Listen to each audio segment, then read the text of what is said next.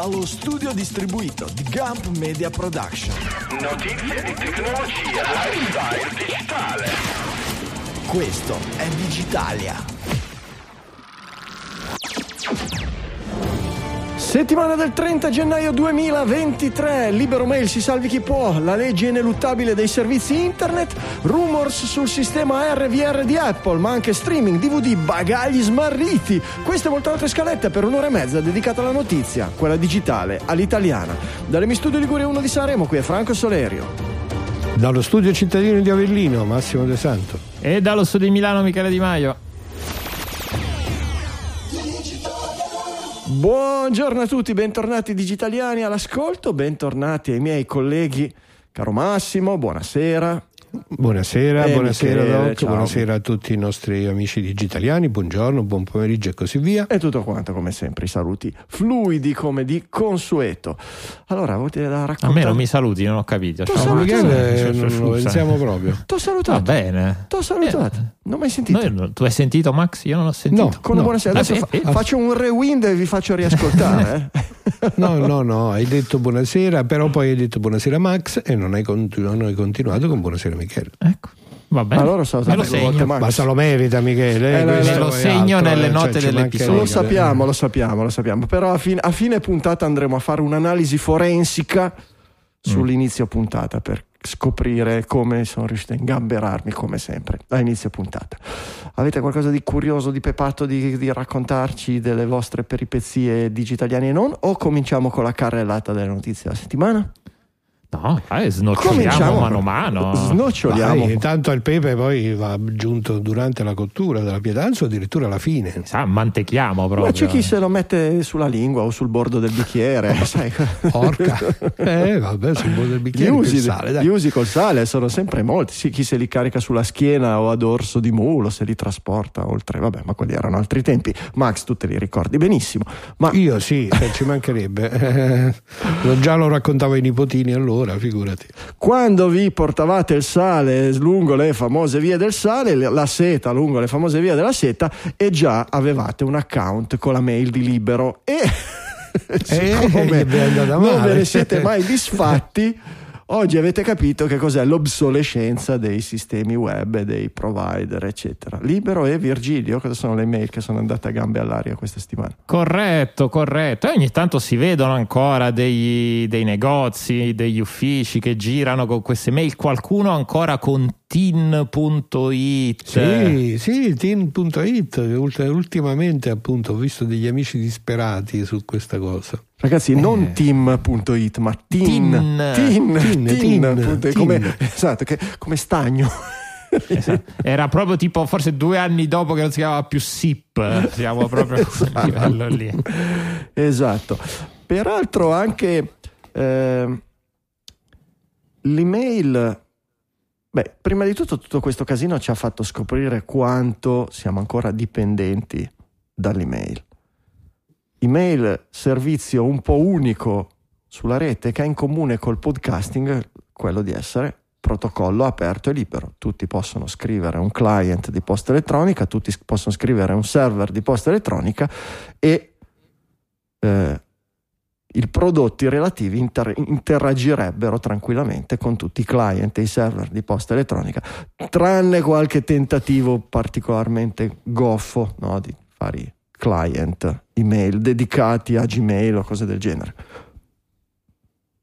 Oh, vi sento praticamente silenziosi. Sì, eh no, Eh, cioè, sembrava stavano che avessi incamminato dove- un discorso Esatto. che andava da qualche parte. Il discorso è questo, il discorso no, è siamo ancora mo- siamo, interoperabili. Eh, siamo molto, quando- di- siamo molto dipendenti, è un servizio vecchio e un servizio aperto. Credo che ce ne sia da farne una puntata intera su questi tre. Caspita, pensa Mm. che io quando comincio il corso di reti di calcolatori, dopo la prima introduzione, così per far capire proprio le coordinate fondamentali, e si comincia a parlare dei servizi che hanno reso la rete quel che è, io dico sempre ci stanno due servizi fondamentali che sono rimasti sempre gli stessi, che sono appunto la posta elettronica e il file transfer, perché poi tutto sommato il web nella sua evoluzione HTTP io lo presento comunque come uno scambio di file.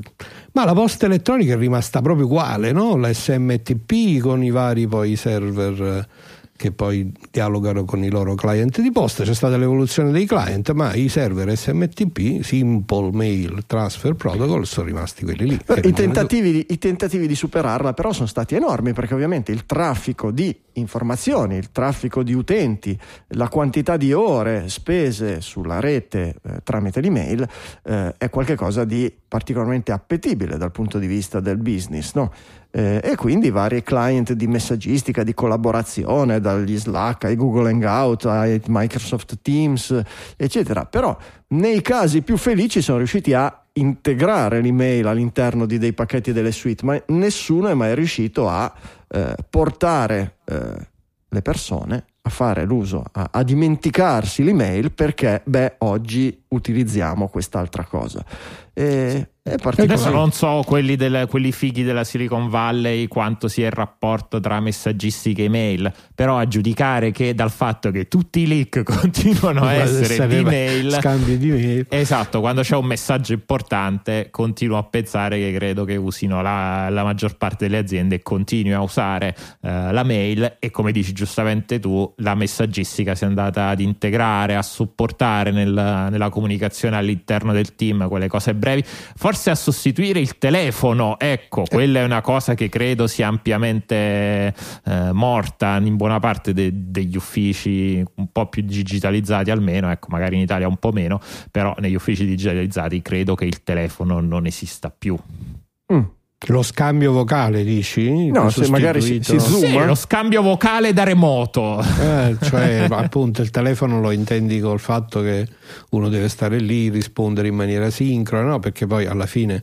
Sì. Comunque, ci sono esempio, le call, eh, in realtà, eh, ci sono allora call, pensarci, ci sono eh, anche, quel, c'è anche quello strumento lì. Ecco. Devo dire, per esempio, l'evoluzione generazionale eh, lo, penso lo notate anche voi, no? la telefonata intesa come la possibilità appunto di sentirsi in maniera sincrona, prendere appuntamenti e cose del genere, quella è scomparsa proprio nelle giovani generazioni non, non, non, è proprio nel loro numero, no? la messaggistica di un qualunque tipo, le chat, i servizi tipo Whatsapp o simili hanno completamente sostituito questo tipo di, questo sì, tipo poi, di comunicazione. Fanno qualche volta uso dei vocali su chat, ma anche quello viene visto un po' male. No, no, no, no, Max, no, no, no, no le, le generazioni più, più più giovani ne fanno un uso abbondantissimo, anzi si mandano dei vocali di un quarto d'ora, 20 minuti, che poi magari non hanno neanche la pretesa di essere ascoltati com- completamente.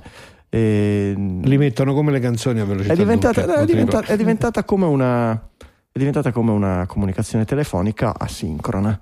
E, e viene utilizzata in multitasking, in parallelo, mentre si guarda magari una serie su Netflix e si fa i compiti, in sottofondo si ascolta l'amica o l'amico che, che, che lascia il messaggio lungo e che, che dove blattera. E, è più una questione di facciamoci compagnia, ovviamente, che comunichiamoci un significato particolare per quello a volte c'è più la chat. Ma non era qui che volevo finire, volevo finire nel discorso di, che ho letto da molte parti, no? nei commenti che si leggono su Twitter, in giro su Mastodon, ma com'è possibile che ancora qualcuno abbia la mail su Libero, su TIN, su virgilio.it eh, e, e, che quindi ci sia stato tutto questo casino alla luce di...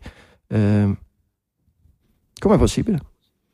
Vabbè, ma perché è banale, molte persone da questo punto di vista hanno trovato la mail un sistema semplice, hanno aderito a un servizio una tantum, magari lo usano in maniera anche abbastanza rarefatta e non ci hanno mai pensato a poter cambiare il sistema, cambiare il fornitore finché funziona. E poi, ah, poi se ci pensi, eh. la mail è comunque un proto wallet garden, eh certo. perché nel momento in cui tu hai un indirizzo... Uh, non è facile. De- la migrazione... Non è facile, soprattutto se sei un business, la migrazione, sopra- e soprattutto ancora di più se non sei proprio digitalizzato. Ti sei fatto questo indirizzo email 20 anni fa, forse anche qualcosa di più, e con, hai quello. E magari gli hai dato tutte le utenze, no? Cioè gli hai dato tutte eh, le utenze, ricevi le notifiche, fatto... assolutamente. Soprattutto il, parte... soprattutto il, protocollo, non lo prevede perché non sarebbe così complicato certo. no? se il protocollo prevedesse, fosse stato esteso nel tempo, ci si fosse lavorato e la maggior parte dei server l'avessero adottato, no?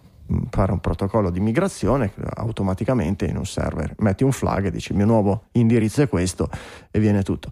Qualche servizio ti permette di fare un redirect, un forwarding per un certo periodo. Ehm, peraltro i servizi che sono andati giù, almeno libero non saprei, ma Virgilio, TIN, che poi sono più o meno la stessa cosa con nomi di dominio diversi, ne ho dovuto conf- riconfigurare uno a, a un mio parente qualche mese fa che cercava di abbandonarlo, ma non c'è nessun modo di fare un redirect automatico tramite le loro interfacce, quindi fondamentalmente se lo abbandoni speri che nessuno ti cerchi lì con urgenza o che abbia le risorse per cercarti da un'altra parte. Però appunto le utenze, le password, le, le, no, l'email a cui mandare il, il, link per resettare la password di un servizio di cui magari hai bisogno, che esatto. non usi da esatto. tre anni e ti sei dimenticato. Tutte quelle cose lì rendono molto difficile la migrazione.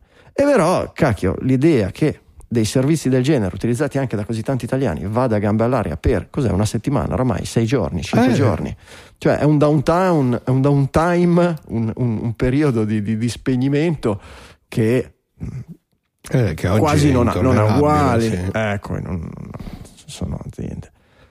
Può darsi che, come vi spiegate questo?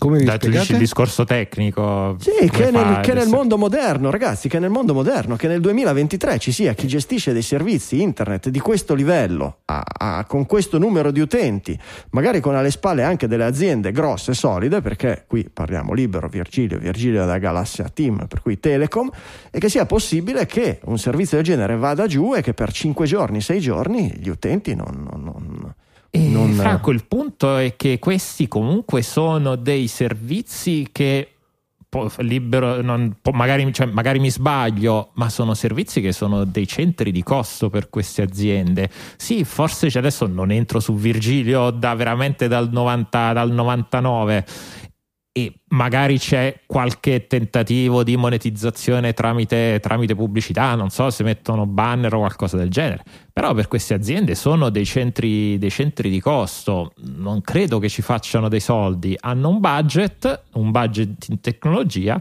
che credo che sia, eh, ripeto, sparo un, po', sparo un po' a caso, non ho, non ho niente per dire che sia così, hanno dei budget per tenerli, per tenerli in vita perché il, ovviamente il contraccolpo di chiudere un servizio del genere, comunque molto utilizzato dagli italiani, sarebbe, sarebbe importante. Quindi non, non, non, credo che abbiano investito granché in tecnologia, in sicurezza o in um, come dire, sono ruderi, digi- sono ruderi digitali.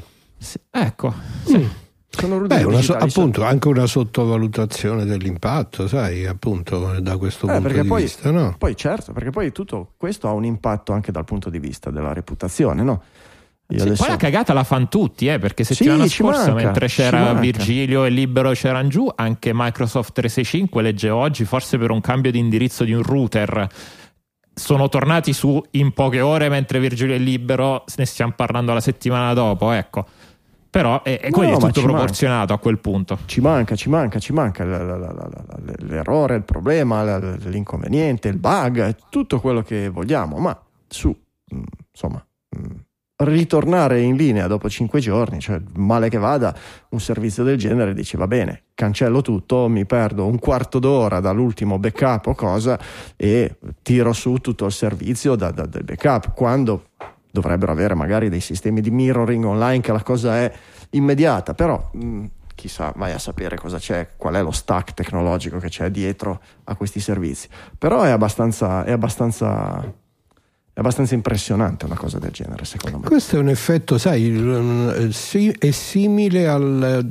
È vero che anche qua sembra un pochino stiamo come dire mh, mm, facendo un po' delle ipotesi che non sono suffragate da prove però è simile come percezione a tutta le, la gente che per quanto tu gli dici dal primo istante guarda che i dati devi fare il backup ne devi tenere due copie e tutto il resto poi alla fine lo impara solo quando gli si rompe e perde tutto e comincia a bestemmiare, impazzisce, solo allora capisce Sì, ma che qui non, dovrebbe essere, qui, non dovrebbe, farlo. qui non dovrebbe essere Qui non dovrebbe essere così, però dovrebbe essere hai backup capito? del servizio cioè mm, Max tu ti, ti tieni in locale un backup di tutti gli c'è- c'era qualcuno che lo faceva No, c'era, no, c'era no, anche un, dicevo c'era come anche un fatto psicologico. sì, sì, eh, sì, lo Eh, capisco capito che Lo- dico. lo, lo- lo capisco ma non, non- non- non lo so. provo, non riesco, a, non riesco a capire come dei, dei professionisti nell'ambito eh, possano ritrovarsi in una situazione del genere. Ecco mi, mi- mi fa venire.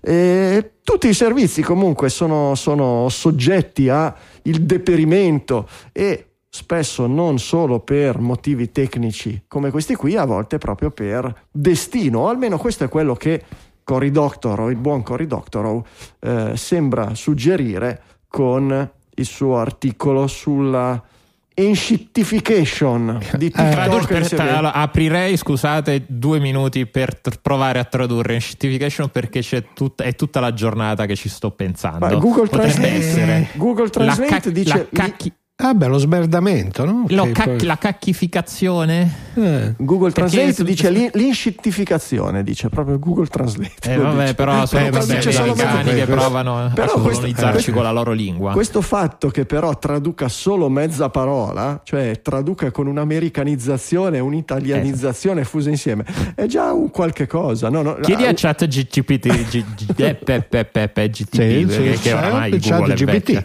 Voi continuate a parlarne che Come io tradurresti. Mm. come tradurresti shittification? E, e faccia anche una bella immagine, per favore.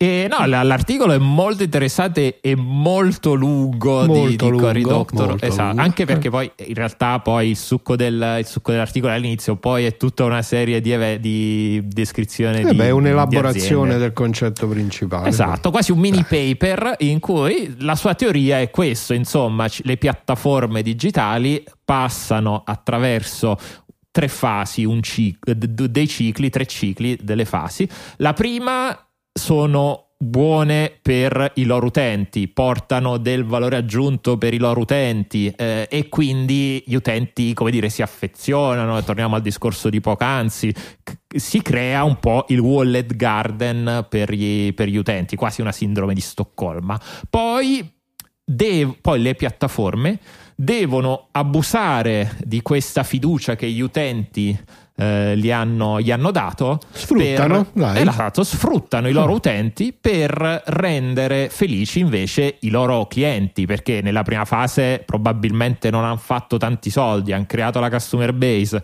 hanno cercato di, di attirare investimenti nella seconda fase insomma devono un po', devono un po' ripagare.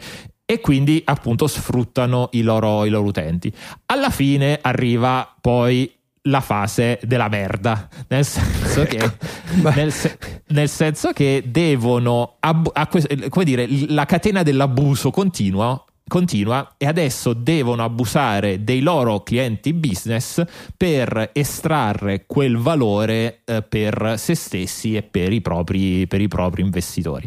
E quindi Cory Doctorow fa tutta una serie di esempi da Instagram, Facebook, arrivando poi anche, anche a TikTok. A TikTok, sì. Esatto, che è un po' il succo del- del- dell'articolo. Ecco che TikTok, anzi, letteralmente poi nel titolo dell'articolo, perché che si chiama La scittificazione di TikTok, perché è lì su quel, su quel eh, bordo che sta per tirare cacca ai propri utenti business. Ma in realtà tutti, tranne che ai propri azionisti, no? quello che è poi il teorema che c'è sotto questa idea è che è tutto un gioco al massacro perché sono, viene presentato come un processo ineluttabile nel quale quando c'hai qualcuno che fa intermediazione tra l'utente finale e chi invece è un utente business che quindi cerca gli utenti finali per vendergli i propri prodotti e così via, ognuno che fa questo lavoro di intermediazione passa queste fasi che hai detto tu,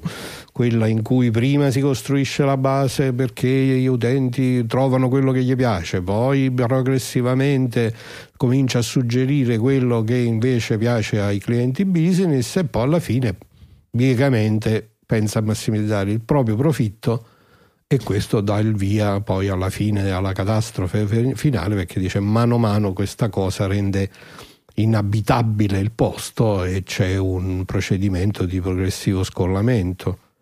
Anche Sì, se sì. rimane sospesa la domanda quando tu hai creato una situazione tipo Facebook, no? in cui appunto hai tutti i tuoi amici che stanno lì sopra, il processo di fuga da questi mondi, quanto tempo ci mette poi ad avvenire? Ad avvenire? Avviene davvero? Ma non ci sono delle importa. categorie che rimangono bloccate? non importa tanto l- l- l- quello, nel senso il concetto, della- il concetto della- dello scritto di Cory Doctorow è che diventano dei luoghi disagevoli. Poi che uno sia più o meno costretto a rimanerci non importa, ma il risultato sarà che le nuove generazioni, le vecchie in parte lo abbandoneranno No. o lo useranno di meno, le nuove non lo, non lo- non lo adotteranno e adotteranno il nuovo arrivato che poi pian piano farà sempre la stessa fine e la legge della natura, del ciclo della vita farà il resto e quindi piano piano il, il sistema si spegne. E, mh, da quello che abbiamo visto fino ad oggi, per quello che riguarda i servizi, tra virgolette, gratuiti sulla rete, devo dire che non fa una piega, eh? non fa veramente una piega. C'è chi può avere più o meno accelerato o ritardato il passaggio dalla, dalla prima alla seconda alla terza fase, ma effettivamente mh, ci possiamo il ciclo sembra lì. Eh beh, ci Sì, possiamo è ritrovare molto. proprio insito, Sì, è proprio sì. insito in come queste aziende sono, nascono, come crescono soprattutto nei tempi super accelerati in cui sono costrette a crescere, a crescere all'inizio, cioè è proprio nel loro DNA Eh, fare questo DNA processo. Che poi è, è la- la- la- il portare alle estreme conseguenze il modello di finanziamento. no? Ne parlavamo giusto la scorsa puntata e forse anche quella precedente. Il sistema del, del venture capital, degli investimenti ad alto rischio e, e- e alto rendimento fa sì che a un certo punto si dica va bene, a rischio di hai costruito una base di utenti enorme, hai costruito una base di clienti enorme, adesso sfruttiamola, guadagniamo. Come va va, ma adesso i soldi devono tornare indietro quando si chiudono i cordoni. E in questo periodo se ne stanno chiudendo tanti. E da una parte vediamo Facebook, dall'altra parte vediamo Amazon, e i risultati della ricerca di Amazon, il fatto che Amazon controlla no, sia i clienti con lock-in del- del- di Prime, sia chi vende il- nel marketplace strangolandolo, chiedendogli delle fee enormi e utilizzando copiandogli le, i prodotti, e utilizzando le perché poi- informazioni appunto per copiare i prodotti e venderli a ribasso. E l'abbiamo visto su Facebook, ne parliamo da tanto tempo con le modifiche alla timeline. Adesso c'è questo moonshot, dice va bene, vi porteremo tutti nel metaverso, lì sarà tutto meglio. Ma ciao ciao, vediamo, forse è una cosa. E Twitter, Elon Musk probabilmente ha fatto da acceleratore, no? Vi faccio vedere io, adesso ci fai vedere tu come rendi Twitter 8 dollari per favore. Vuoi parlare? 8 Profittevole. dollari. Vuoi, vuoi Eh. compa- vuoi che gli amici che hanno chiesto di seguirti possano veramente seguirti? 8 dollari per favore. Vuoi chiamarti veramente Massimo De Santo? 8 dollari per favore. E intanto tutto il resto che ne consegue.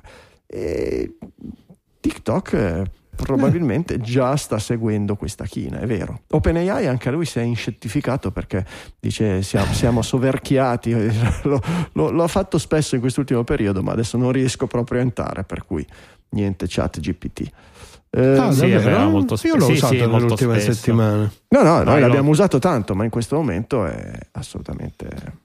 Sì, sì, capita spesso che trovi la- il- l'avviso che hanno alti livelli di traffico e devi aspettare. Di solito poi in pochi minuti io ho sempre trovato sbloccato dopo. Sì, eh, sì, no. per ora siamo... siamo Capita spesso. Per ora E siamo... non è arrivato il bonifico Beh, di la Microsoft conclusione di ancora. Doctorov è abbastanza drastica, no? Dice non c'è niente da fare, bisogna bruciare tutto col fuoco. E non ci sono modelli alternativi, cioè oramai No, ci sono i modelli Valley alternativi. come la conosciamo esiste da un po'. Ci sono Eh, i modelli me- alternativi, non sono modelli di investimento e di guadagno, perché il- l'articolo che è uscito il 27, cioè venerdì, quindi una settimana dopo, sei giorni dopo quello principale, parla della eh, resistenza intrinseca all'inscittificazione dei podcast, facendo l'esempio del tentativo di scittificazione, di, anzi del tentativo di strumentalizzazione e di guadagno messi in atto da, da Spotify, da Apple e da chi ha cercato, e la conseguente inscittificazione della loro proposta e la resistenza invece del- del- del- del- dell'ecosistema aperto. È molto interessante ed effettivamente è così. E Potremmo parlare del- stesso- nello stesso modo anche dell'email, i sistemi aperti dove riescono a fare una massa critica prima che intervengano questo tipo di, di investimenti e questo tipo di- di- di concorrenza, fanno sì che a un certo punto non ci sia più magari un'evoluzione fulminante, non ci sia la crescita esponenziale che desiderano tutti gli, gli- gli investitori, ma dall'altra rende un sistema un po' più resistente a questo tipo di. Oggi sono Sì, talmente però tanti. è un po' mele arance onestamente come, come Eh. paragone, proprio perché come dici tu il podcast non è un prodotto, Eh, è una problema è la- tecnologia ed è eh. una tecnologia, è una tecnologia aperta. All'interno della tecnologia aperta del podcast poi ci sono stati dei processi di scittificazione e le- gli stessi podcast di, di Spotify stanno, Esatto. andando, stanno andando ad aceto. Esatto. Poi eh, regge proprio perché si cioè, regge la Perché c'è una tecnologia. massa critica precedente, perché il podcasting, essendo cresciuto lentamente, avendo per qualche motivo strano costruito una massa critica, fondamentalmente c'è talmente tante persone che lo ascoltano e sono abituate ad ascoltarlo in una maniera libera, aperta, a passare da un client all'altro e talmente tanti produttori che sono abituati a fare buon uso di questa libertà, di questa cosa, che questi tentativi sono andati a, mal- a malo modo velocemente. No? Vedi gli Obama che hanno fatto lo show, lo- lo- lo show chiuso su Spotify e dopo poche puntate hanno dovuto abbandonare il progetto, sono passati su Audible che anche quello, tentativo di sfruttamento, ma almeno è open. A Audible, poi, poi gli show su Audible te li puoi ascoltare su qualsiasi, su qualsiasi no. E con numeri am- alla mano dove si è visto che tutti quelli che sono passati da una parte all'altra della barricata non hanno fatto altro che perdere delle percentuali enormi della loro audience con appunto perdita di rilevanza dal punto di vista anche del business. Beh, sono interessanti se volete leggerveli, ovviamente ve li mettiamo nelle note insieme a tutto il resto. digitalia.fm slash 658. Eh, qualche novità è uscita sul ehm, ehm, qualche anticipazione pare non si capisce è molto fumoso questa cosa questo della- della- dei sistemi eh, realtà aumentata realtà virtuale AR VR Eh, il fatto che sia molto fumoso non Eh, fa ben sperare visto che, visto Sì, che è una roba attraverso cui dovresti guardare. molto, eh.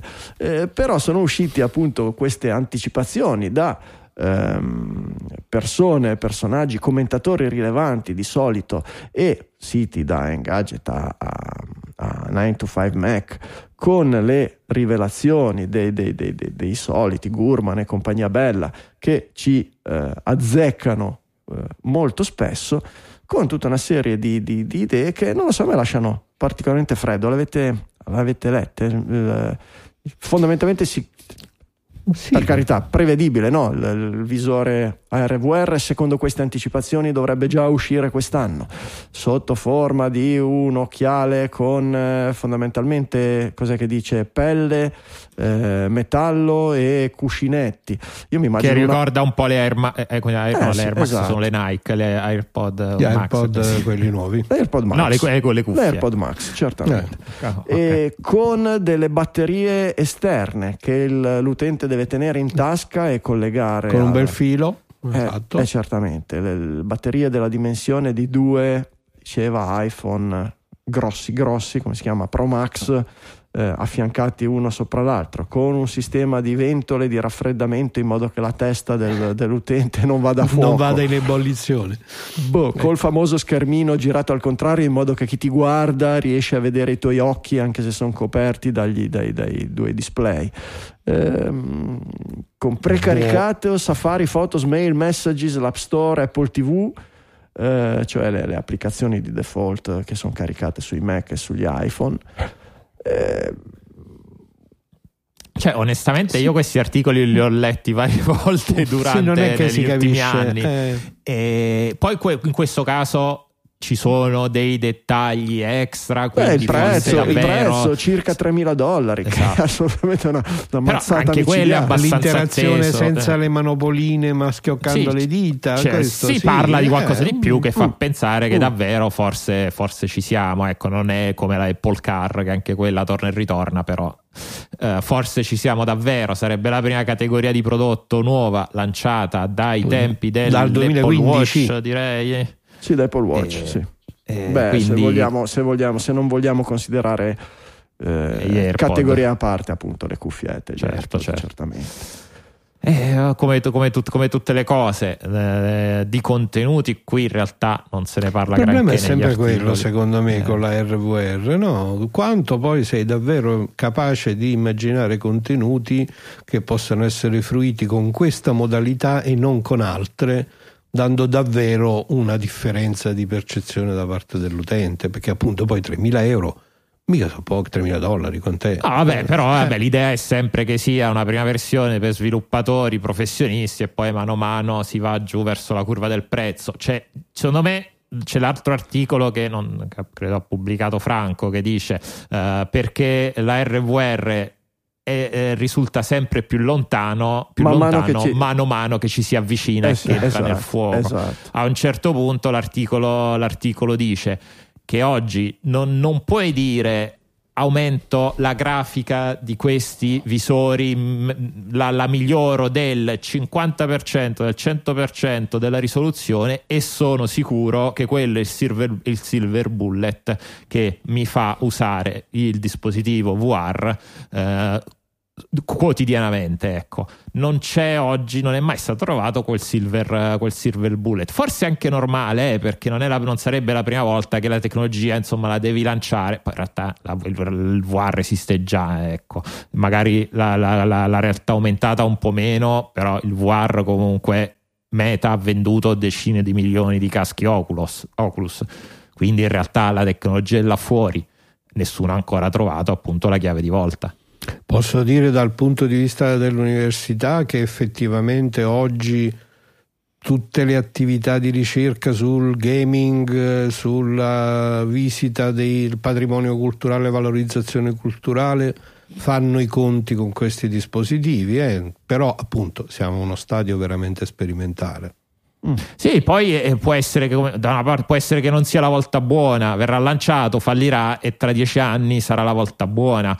C'è una, eh, l'articolo alla fine, che anche questo articolo veramente lungo, però alla fine, alla fine dice forse è anche una questione generazionale, nel senso che oggi i ragazzi che qualche anno fa si sono trovati per la, che erano bambini che si sono trovati qualche volta con un dispositivo touch in mano e poi hanno preso un magazine cartaceo e provavano a fare il pinch zoom per, eh, per, per, eh, vedere le foto per le foto zoomate oggi stanno crescendo e stanno utilizzando le tecnologie in maniera completamente diversa dai loro genitori o anche da- dalla mia età dalla, dalla vostra Dai età fratelli maggiori. Poi- Mm, ok. eh, dei fratelli maggiori e ovviamente anche dei, dei genitori. Ecco, potrebbe essere lo stesso caso della, della VR. Nel momento in cui viene lanciata, i, ragazzi, i ragazzetti se la, mettono, se la mettono in testa di più per il gaming, per i pornazzi, per Minecraft, non lo sappiamo.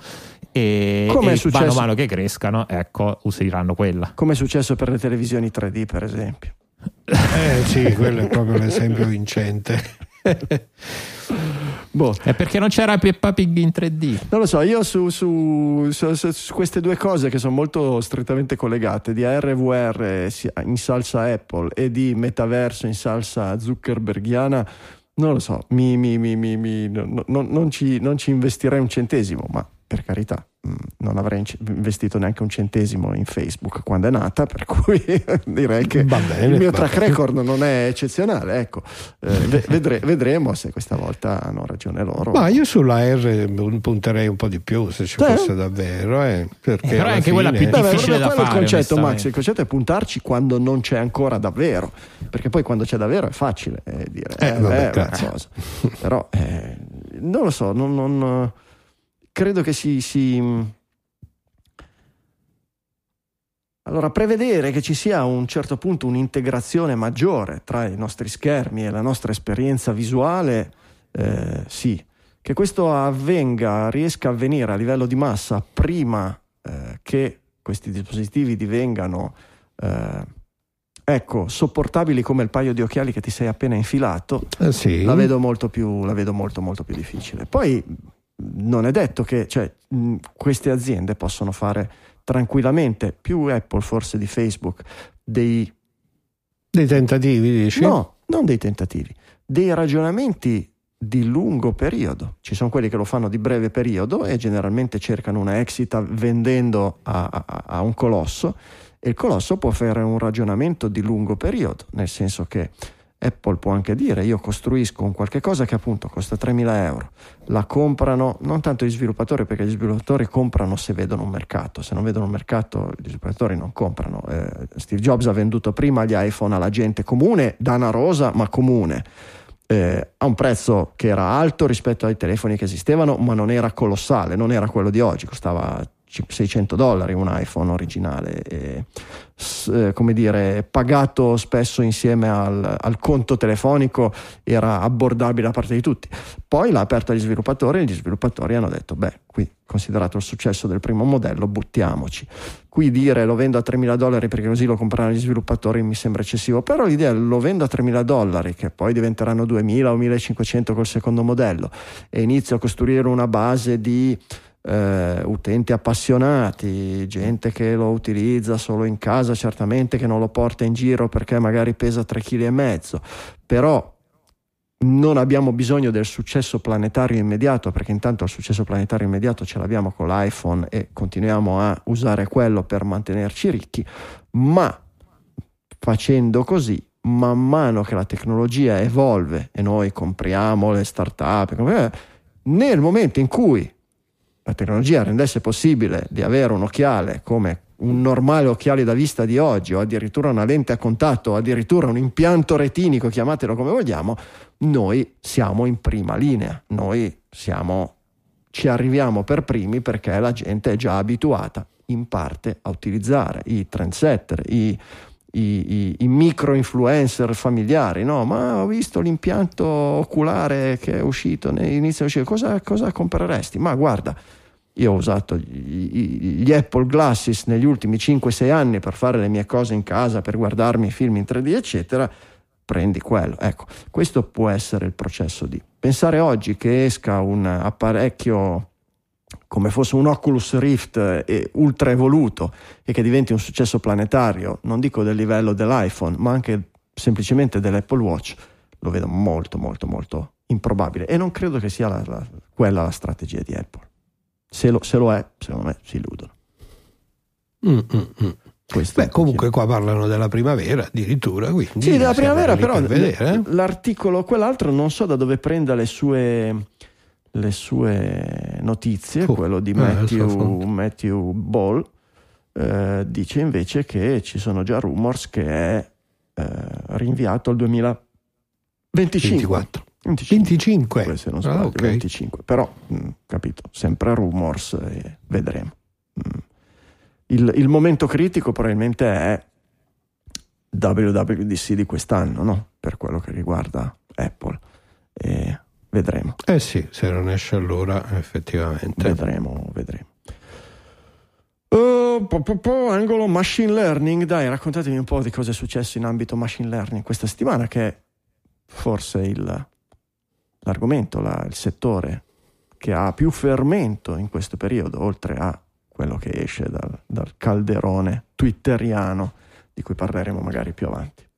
Ma guarda, due cose appunto nella, rassegna poi mi avevano colpito. Una è una naturale evoluzione di questa ormai sperimentazione massiccia di chat GBT, in particolare in riferimento all'ambito legale dove c'erano poi due notizie fondamentali. Una è che eh, c'è stato un tentativo da qualche parte di fare assistere effettivamente in un processo. Sì. Ne abbiamo parlato la settimana scorsa. De... Ah, scusa, ne abbiamo parlato la settimana cioè... scorsa. Hanno, hanno rinunciato. Fondamentalmente hanno rinunciato.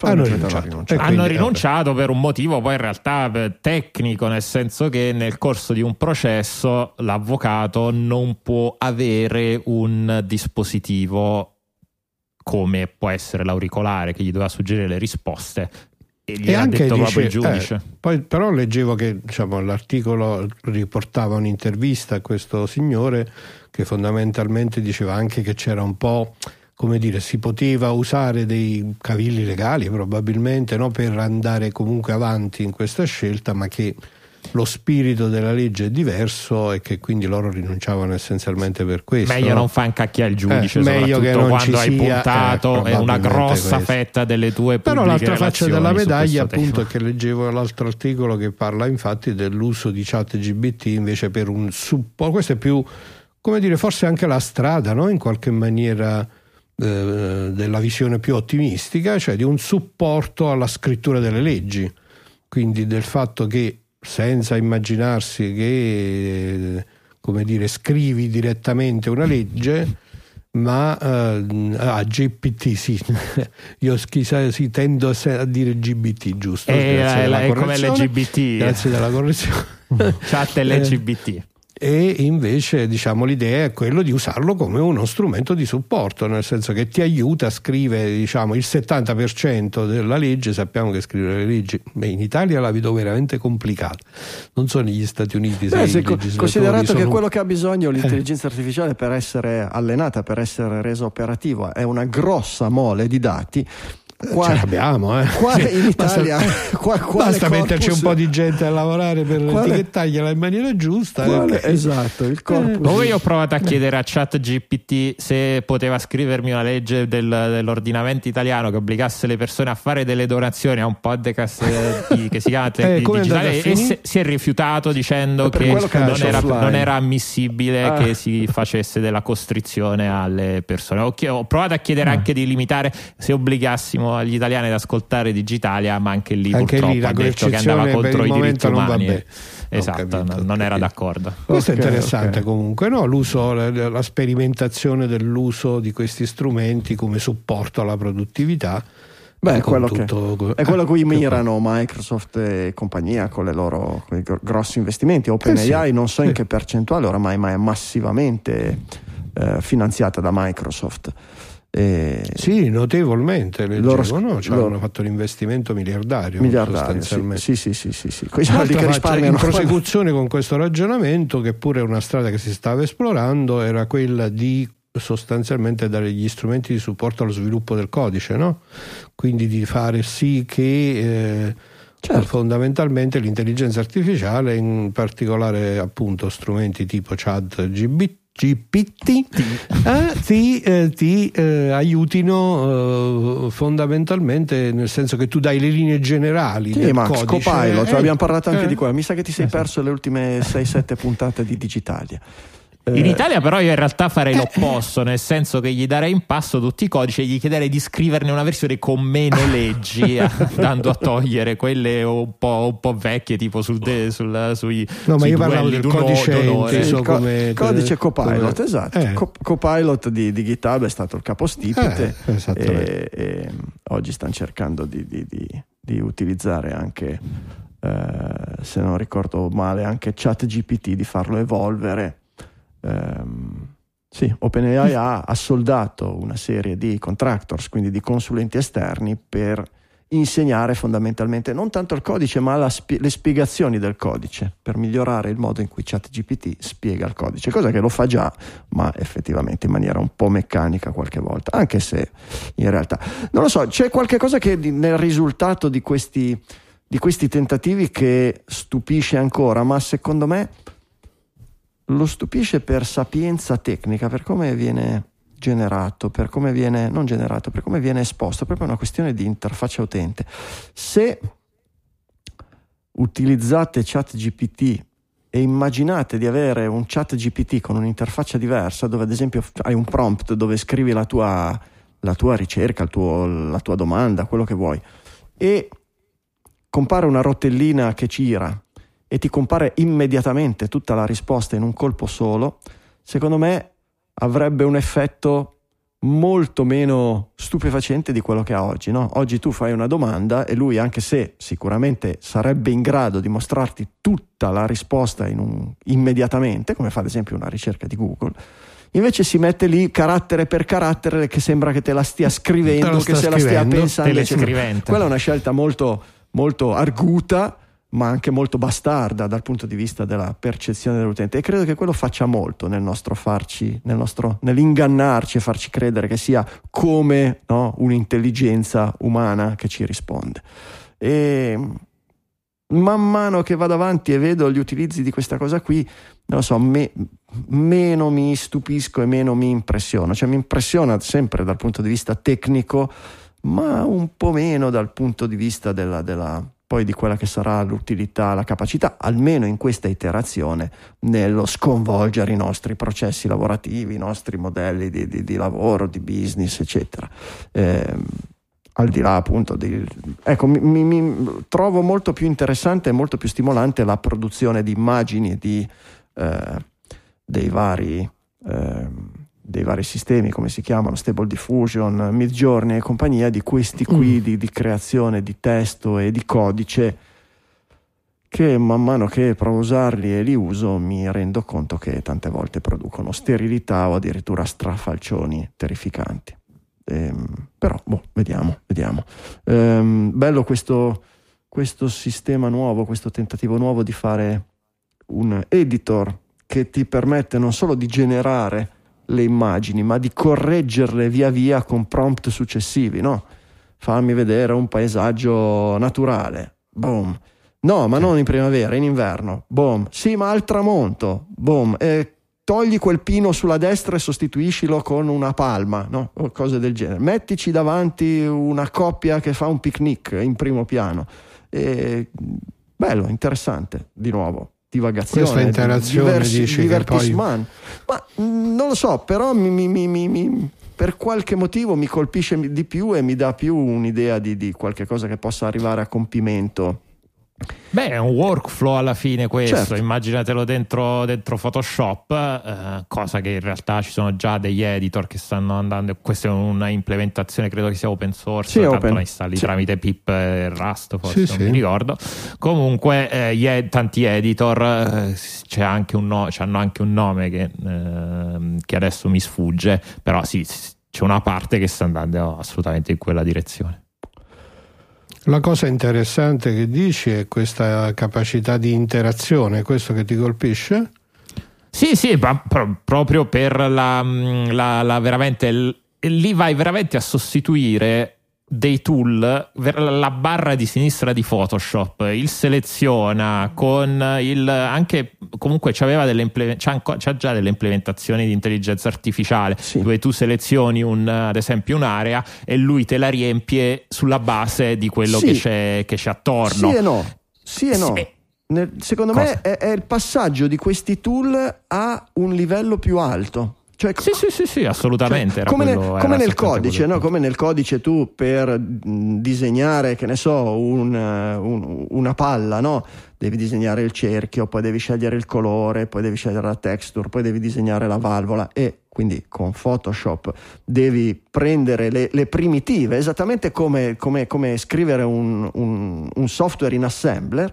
E qui invece fai una cosa, non è che gli dici disegna un cerchio, coloralo, dico, gli dici disegnami una, una palla, palla, che rotola sul prato. Dopodiché gli dici: No, la palla è da basket, non da calcio. Poi gli dici: Ci voglio un bambino a fianco. Ecco, è come passare a un livello più alto del, del, del linguaggio di programmazione che non è un linguaggio di programmazione in questo caso, ma è come dare le istruzioni a un computer per disegnare quello che vuoi. Ecco, questo esatto. mi, E allo stesso modo, come mm. nei linguaggi di programmazione, se gli devi fare, far fare una cosa specifica, il pallone con le cuciture marroni con, eh, che ricordano il pallone con cui tu giocavi da ragazzino, quello lo devi fare a mano. Però nel momento in cui appunto ti puoi, rim- puoi ovviamente puoi integrare le due cose, però se ti vuoi mantenere a livello più alto e ti serve un'immagine un po' più generica, Assolutamente sì, questa è la, una strada molto efficiente sembra. Assolutamente. Vediamo, mm, secondo me è più interessante. Eh,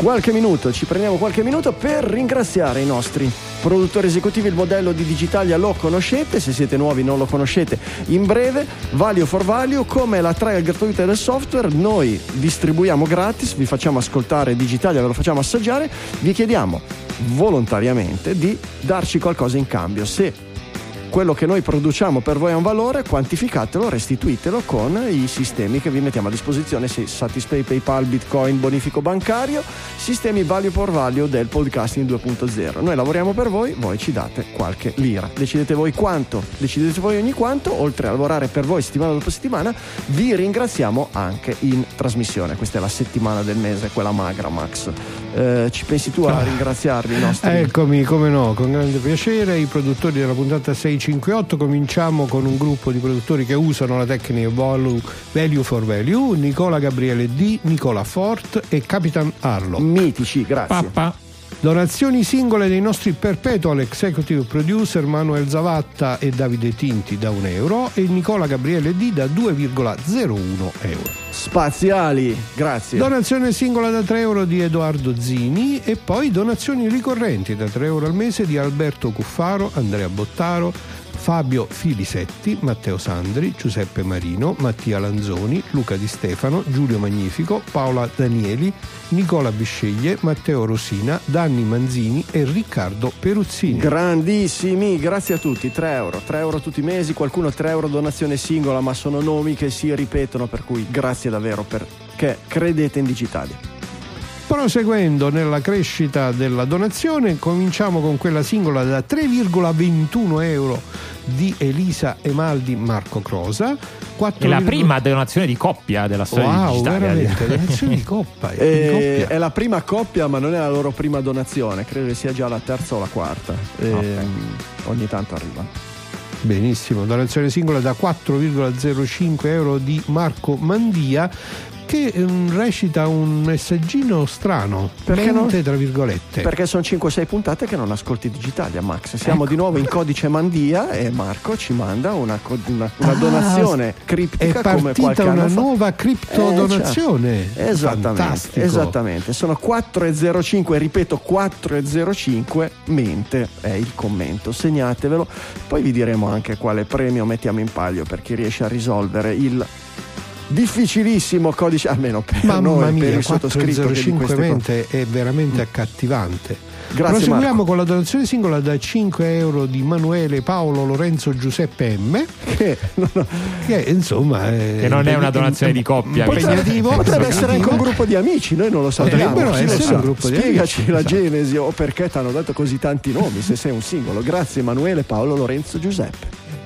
Donazioni ricorrenti da 5 euro al mese di Maurizio Mistrali, Carlotta Cubeddu, Dardi Massimiliano, Douglas Whiting, Mirto Tondini, Stefano Augusto Innocenti e Roberto Tarzia o Tarzia. Grazie a tutti, ci vuole il ping. Eccolo lì, grazie davvero. Bonifico ricorrente da 5 euro al mese di Daniele Tommasoni Mitico.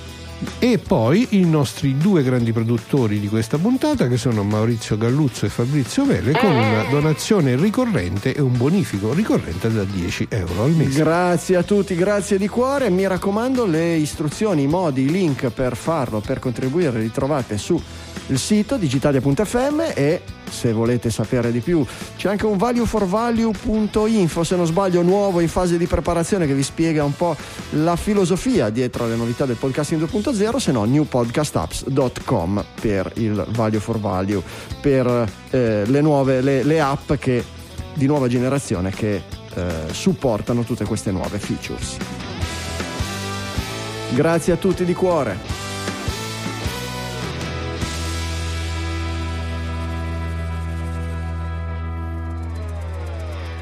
Allora, mio marito aveva ragione riguardo a tutti i DVD. Ha sempre, anzi, ha sempre avuto ragione. ragione. Mm. Come dici? È, è raro già Una- questa cosa eh. di una moglie che dice mio marito aveva ragione, è una cosa Eh, rari- eh, rarissima. cioè, cioè, questo è da sottolineare molto. eh. Ma qui cosa è successo?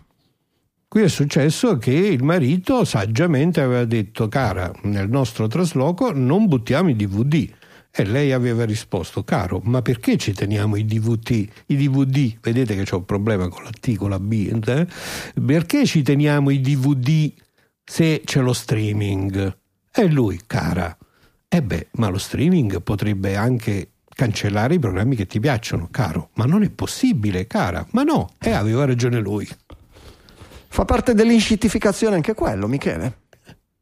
Eh, ma sa- è un- secondo me è un processo un più complesso rispetto a quello dell'inscittificazione Quella che lì. è dovuto al fatto che è dovuto a tante cose, tra cui il fatto che oggi si, co- si- si una, si crea una quantità abnorme di contenuti e mi dispiace per il marito della signora, ma non credo che sia lontanamente possibile, a meno che un'azienda non decide di fare tipo i DVD on demand, o i Blu-ray on demand o quello che è il formato che come i libri stampabili on demand in alcuni, in alcuni casi, credo che sia impossibile rendere economicamente sostenibile avere già soltanto gli show principali anche in copia, in copia, fisica, figuriamoci poi magari quello show che invece è ehm, eh, come dire un po, più, un po' più di nicchia. Ci possono essere altri strumenti sicuramente come banalmente quello del download, quello del download che però implica un problema di pirateria, pirateria che poi in realtà c'è comunque.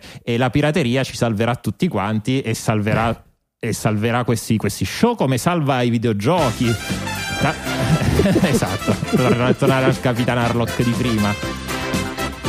I videogiochi, I videogiochi, sono salvati in continuazione grazie ai cosiddetti pirati che, che, legalmente sono pirate ma ci sono delle crew che si occupano di eh, archiviazione dei, dei, video, dei, videogiochi. E per il video ovviamente la stessa cosa. Se Steam dovesse andare a capalaria da un giorno all'altro ecco non, non, non oso neanche immaginare cosa, cosa possa succedere.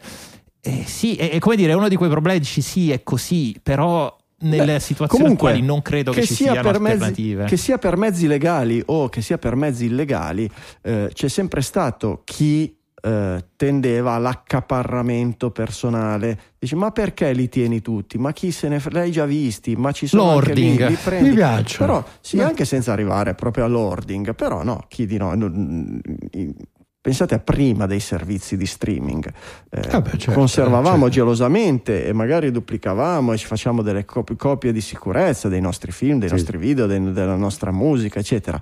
I servizi di streaming, che siano musicali o video, ci hanno fatto eh, a un certo punto desistere e pensare che fosse inutile continuare a spendere energie per archiviare personalmente queste cose, ma eh, era una promessa era una promessa vacua, o forse era una promessa che non ci hanno neanche fatto, che abbiamo pensato noi, forse era sottointesa, era inespressa, era, era però eh, comunque quella comodità e quella mole di dati ci ha fatto pensare che fosse lì per rimanere, che quindi fosse inutile eh, archiviare personalmente tutta questa roba, accumulare tutta questa roba.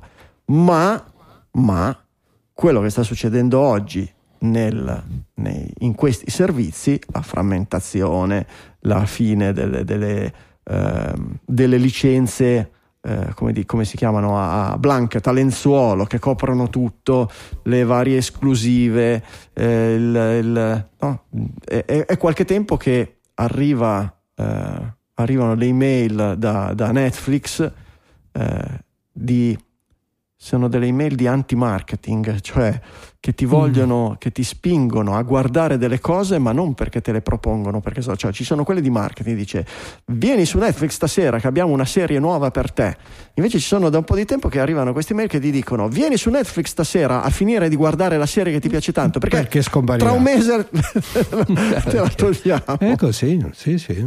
E, sì, forse fa parte anche quello di, di, di di una conseguenza delle vacche magre, dei soldi che da prendere a prestito non sono più gratis o addirittura a tassi di interesse positivo e che quindi in mezzo a tutti i tagli che si fanno, no? oltre a lasciare a casa, licenziare gente a destra e manca, anche a razionalizzare sull'offerta e eh, quelli che dovevano essere il servizio all you can eat, eh, tanto c'è tutto lì sopra, è all you can eat ma solo dei piatti che decidiamo noi e, e ci sarà una certa selezione.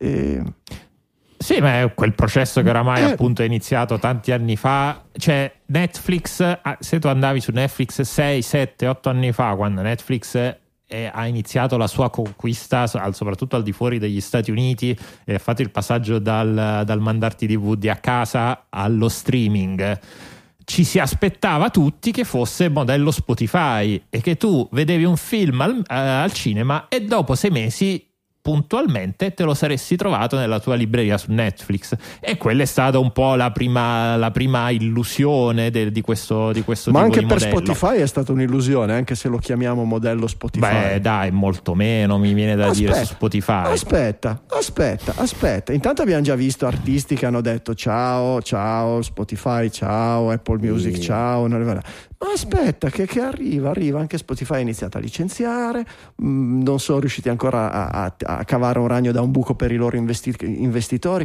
L'inscittificazione arriva anche su Spotify, non ti preoccupare. Ah, allora, Spotify secondo me o va, va a capo all'aria tutto, ma ecco, iniziare a cancellare pezzi di catalogo per come sono gli accordi che comunque sono, sono, diversi per come le major sono molto più concentrate di quelle, di quelle dei, dei, film secondo me un, ecco, andrà in maniera un po' sai diversa qual è la differenza? sai qual è la differenza? sai qual è la differenza? è che non, c'è, che non c'è tutta la concorrenza che c'è nel mondo dello streaming ma nel mondo dello streaming c'è tutta questa concorrenza, cioè sono nati vari, le varie copie di Netflix. Eh, sono, ormai siamo a 5, 6, 7, 8, anche di più, no? Certo, ma perché? Perché, perché ci sono dei cataloghi di proprietà, no? Ma perché? perché ma perché? Perché c'è guadagno. Perché Netflix è riuscita a fare dei guadagni e anche grossi. E allora Paramount ha detto me la faccio io, Disney ha detto me la faccio io, Amazon ha detto me la faccio io, Apple ha detto me la faccio io. Sì, e oggi è un po' quello che porta, diceva Michele, no? Questo C'è porta, una, sì, ma perché ci sono stati guadagni. Spotify, Spotify non, è ancora framme, non, è ancora frammentata, non ha perso delle esclusive, non ci sono artisti che dicono o etichette che dicono va bene, la mia roba la do in esclusiva a Apple perché mi paga di più, perché alla fine dei conti ce n'è due e non si fanno una vera concorrenza, ce ne fossero 18 di servizi Spotify Time ti, Beh, oddio, non si fanno concorrenza. Già. Spotify l'altro giorno era in Commissione europea a lamentarsi di, a lamentarsi di Apple mm. Music. Eh. Sì, Vabbè, comunque è una concorrenza. Stiamo dicendo, non si fanno concorrenza diversi. di catalogo, non si fanno concorrenza no, di no, catalogo, no. non si fanno concorrenza okay. di catalogo perché sono pochi e quindi sembrano anche qui tutta la musica del mondo è lì. In realtà non è vero e in realtà, come dici tu, o andrà a gambe all'aria Spotify o a un certo punto se dovrà, dovrà, razionalizzare la spesa e che quindi pagare delle licenze meno per prendere de, de, de, dei cataloghi in qualche modo ristretti.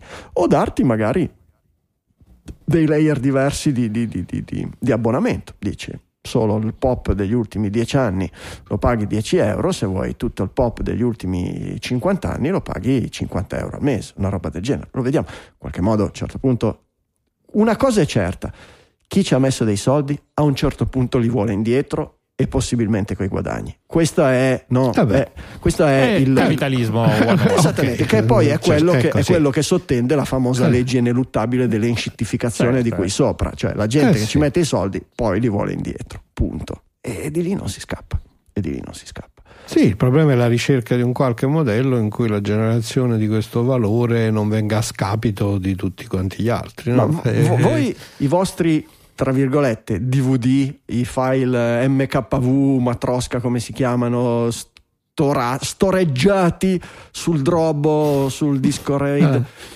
eh, Drobo, minchia, cosa hai tirato? La, l'avete, eh, vabbè, Drobo, Drobo, Drobo, serviva a quello, Michele, serviva ai fotografi. No, lo, lo so, però cosa hai tirato? No, lui sta da... dicendo che è una cosa della preistoria dell'informatica. Eh, no, no, no, no io, tanto, io, l'ho messo in pensione un paio da forse tre anni fa, c'era ancora in cantina il Drobo, tra, tra l'altro, l'ho visto l'altro giorno, c'era uno scatolone del trasloco con scritto Drobo.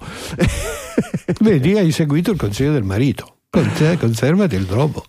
Eh, no, ecco, mh, voi avete smesso di, di, di, di collezionare di, cose? Avete continuato oppure avete smesso e state pensando di riprendere che forse ne valga la pena di salvarvi qualche cosa prima che vi scompaia da...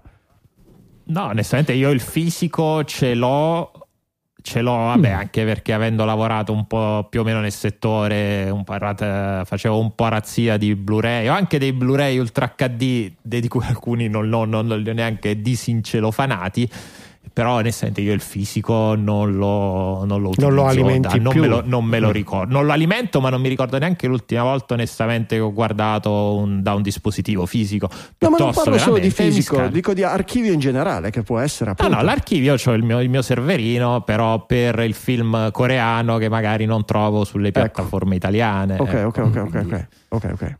Ma io no. miei, la, mia, la, mia, collezione storica ovviamente ce l'ho, non la butto, appunto, non la butterei. Eh, è anche abbastanza vasta, no, devo certo. dire, nei settori di mio interesse. Ma continui a coltivarla? non continui... la alimento. Non no. l'alimenti, ecco. Non okay. la alimento. Okay, okay. Ma anche perché manca la materia prima, a meno che tu non punti al DVD di archivio che compri usato oggi non credo che vengano più stampati i Blu-ray se non per le major release. Mm. se vai da Media Ti faccio un World, esempio, no? credo sia scomparso. Vorrai fare un rewatch nei prossimi 10-15 anni di una roba vecchia o una roba no, vecchia nel senso pre-Netflix o una roba post-Netflix, che ne so, di un, XP, di un X-Files, di un Twin Peaks o di un Breaking Bad. No? Eh, ne conservi una copia locale, che sia fisica o digitale, cosa.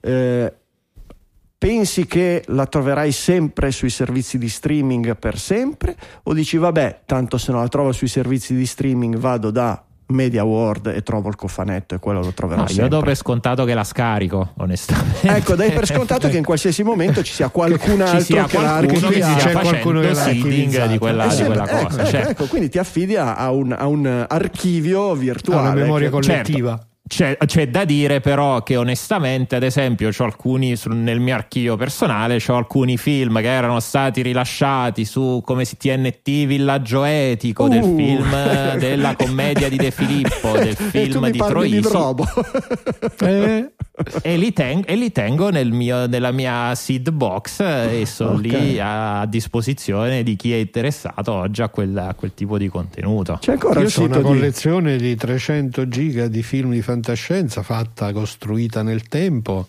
c'è, c'è, Che c'è- c'è- veramente de- delle chicche Beh, Max. Max, Max, non stiamo a confessare che poi ti ritrovi. Ti bloccano l'IP poi. eh, poi ti bloccano, ti bloccano l'IP. No, ma io non lo condivido, eh, non lo condivido.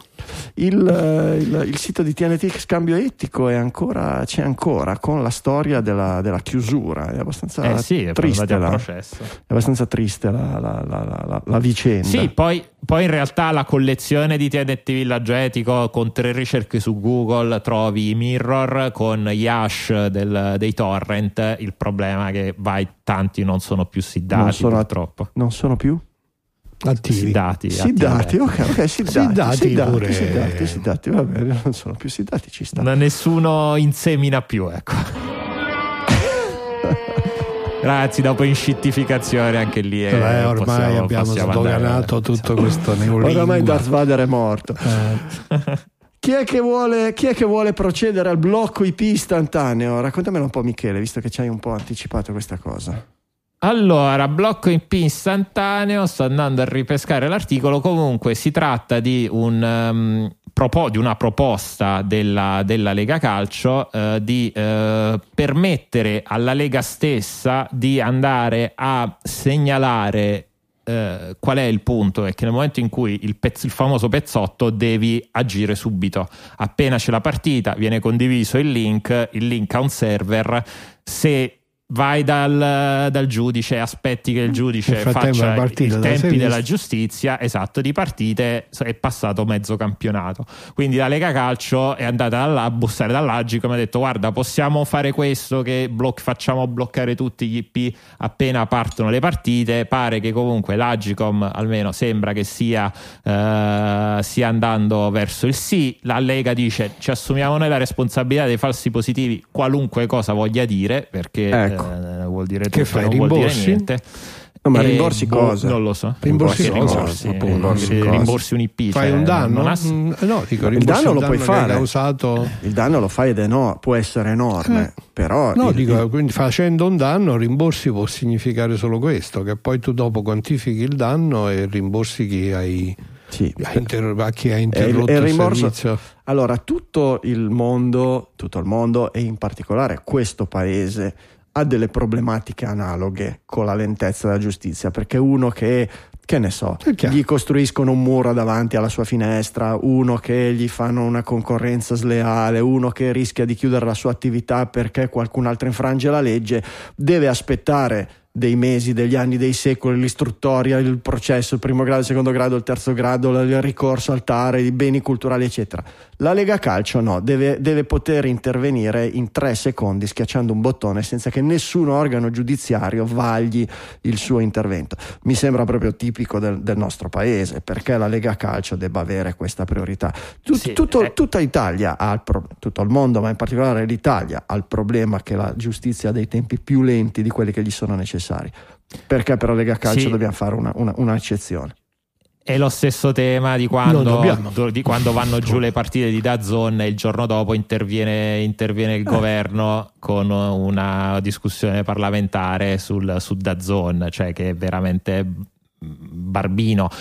Poi qui c'è un, al- c'è un altro tema, secondo me, il discorso, a parte che stiamo parlando quindi di blocco di- dell'IP, non blocco del DNS che lo aggiri in tre secondi, il blocco degli IP è un'altra cosa Sì. e soprattutto questo È apre anche una porta. È È pericolosissimo. pericoloso dal punto di vista tecnico, ma poi diventa anche quel primo passo verso eh, il blocco per in generale verso la pirateria, non solo nel calcio.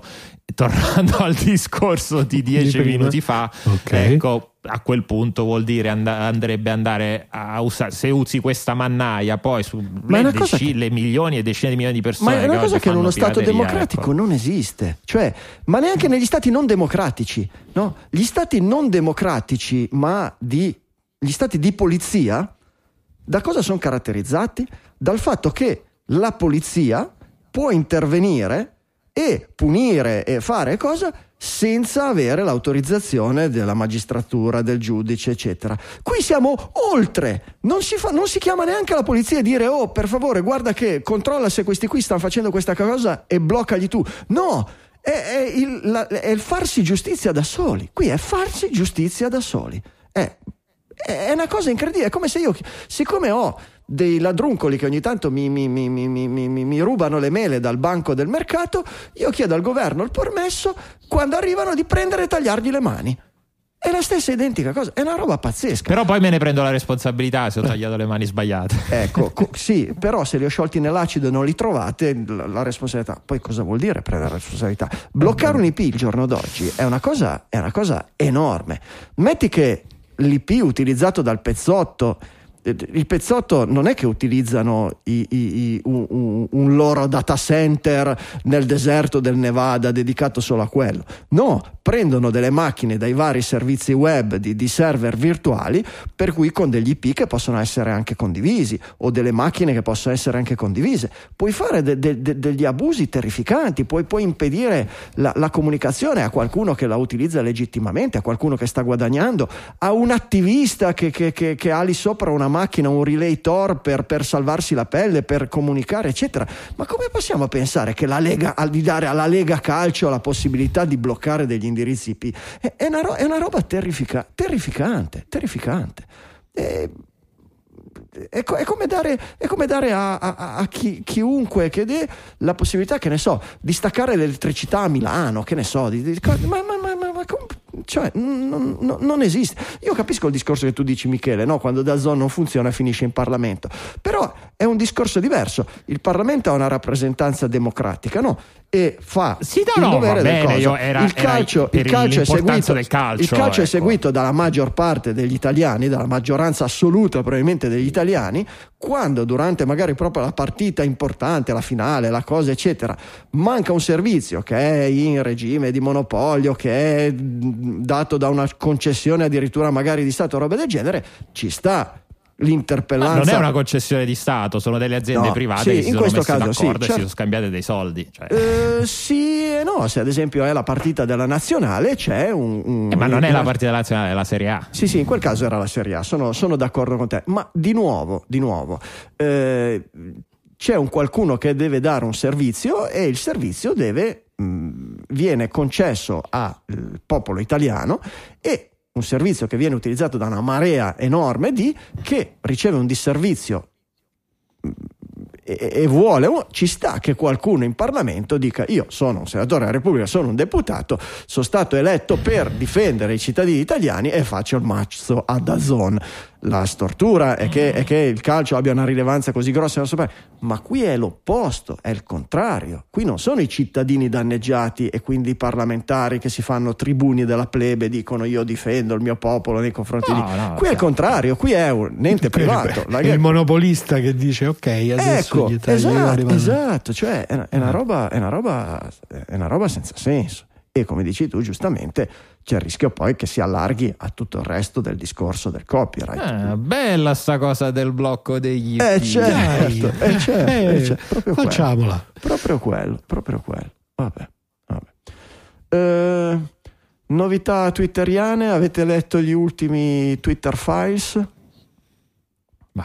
Mi sembra che si va verso un po' un periodo di stanca dei, dei Twitter files. Uh, gli ultimi. Beh, se, di, stanca uh, parlano... perché, di, sta, di, di, stanca perché oramai ce n'è un rigurgito settimana dopo settimana. Però, eh sì. però mamma mia. Un, un... Sì, ma in questo caso stiamo parlando di un caso uh, relativo a un quelli che gli americani chiamano i think tank, eh, si chiama mm. Hamilton 68, quindi un gruppo di eh, persone che sono dei lobbisti, perché poi è quel, anche lì il problema in questo, in questo non è Twitter, sono i lobbisti, i lobbisti che hanno creato questo think tank. L'altro problema di, questo, di questa cosa è che i giornali, i media hanno iniziato a riprendere le notizie di questo diciamo i, i finding, i, le, quello che il think tank produceva a livello di misurazione anche qui della presunta interferenza russa uh, sulle, sulle, elezioni americane, le, i media prendevano queste notizie e dicevano ah i russi stanno interferendo sulle, sulle not- sì, sulla, sul sì. processo democratico senza andare a verificare eh, che poi però, come queste...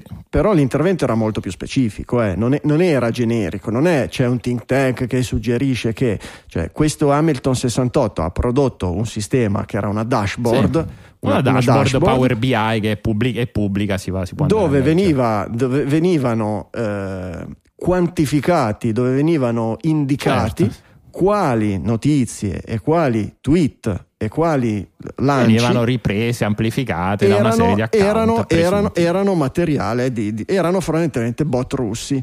E i, media, e i media hanno iniziato a prenderlo come unica fonte per certo. stabilire se una a quel punto fondamentalmente una marea di notizie che sono passate peraltro in periodo elettorale venivano da, ma non alcuni media, dal New York Times, dal Washington Post, certo. da roba grossa, semplicemente perché Hamilton 68 diceva questa è roba di bot russi, automaticamente quella notizia era notizia bollata come falsa bot russi, con Twitter che dove transitavano queste notizie che continuava gli impiegati di Twitter a scriversi ma perché dicono questo? Ma scrivetegli che non è vero, non c'è nessuna analisi che dice abbiamo cercato di capire e non è vero, non c'è nessun segnale che dica che siano bot russi, certo. per cui era tutto assolutamente falso e non è assolutamente venuto fuori fino a oggi che quel cretino che gli piace sfasciare la roba sta tirando tutto fuori.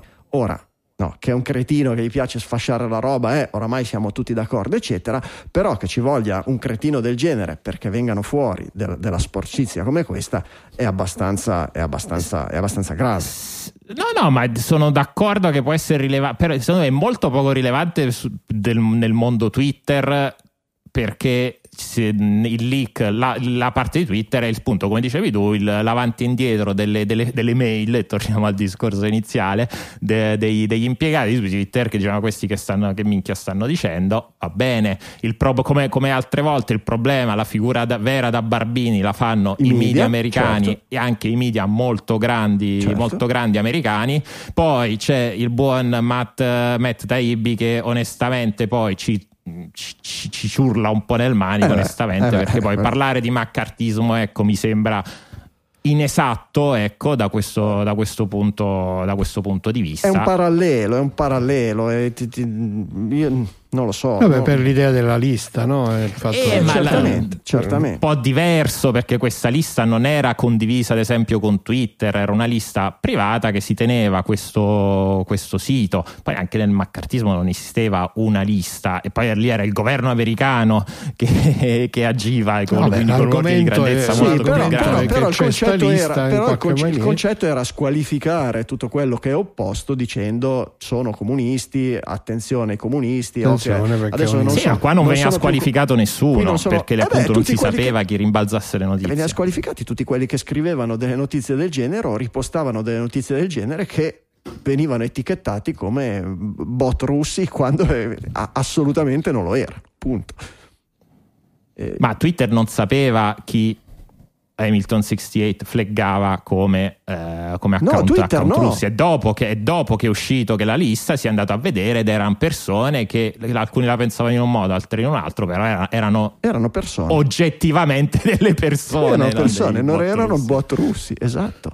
Erano persone che avevano tutto il diritto di dichiarare, di far circolare le notizie che reperivano o che- che- che in qualche modo e che invece venivano zittite di fatto o screditate a livello di, di- di- di comunicazione pubblica in quanto bot russi. Quelli sono maledetti russi. Cioè, Ma- d- ma no, ma no, Il aspetta, punto però era nella importante. facilità con la quale, almeno no, se ho capito bene il flusso, era la facilità con la quale gli addetti di Twitter potevano rendersi conto della non validità di questa, di questa associazione col concetto di Bultarussi e col fatto che questo non è venuto fuori, no? non si è trovato un modo per... Ah, sì.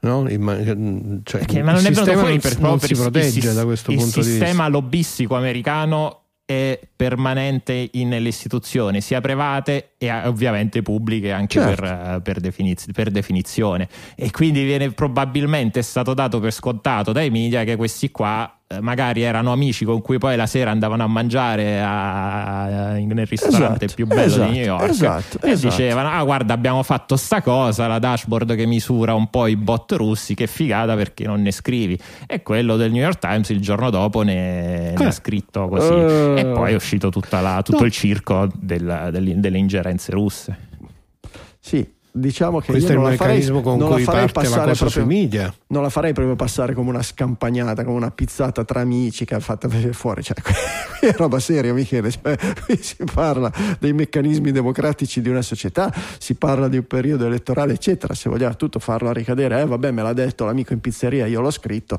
va bene. Mi sembra una roba un tantinello più seria. No, Un onestamente invece io credo davvero che vadano così queste cose. Poi che le, le conseguenze siano quelle che dice è un'altra cosa. Ma il, gior- Però purtroppo ma- ma il, il- il- il giornalismo giornalismo funziona così. no, le- le- la, la conferma, le- le- le- le- almeno tre fonti eh, assicurate. Beh, magari. eh, New, York, Ti- New York. Times, Washington Post. Quello è Va bene, va bene, fantastico. No, perfetto. no, quello è il certo, punto. Il punto è chiaramente che quest- c'è questa.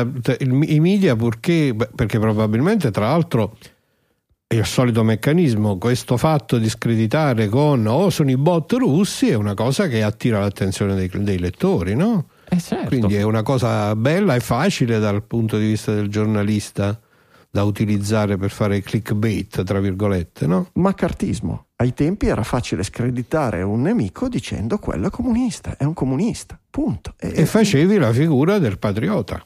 Assolutamente, Col col assolutamente. che Difendo, la, pa- difendo la No, patria, eh. certamente. Che poi dico, vabbè, io penso che, vabbè, ripeterei cose dette la- la- la- l'altra volta.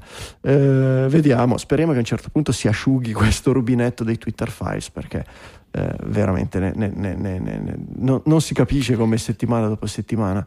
eh, Ne escono di tutti i colori. No, no, è, è veramente, è veramente, fa veramente pensare a come fare perché queste cose non continuino a succedere, perché se sono successe con una facilità così enorme, sotto gli occhi di Su tutti, un tema così delicato. sotto gli occhi di quelli che dovrebbero essere i guardiani dell'informazione e della notizia, cioè le testate più importanti del mondo occidentale, eh, porca vacca. eh.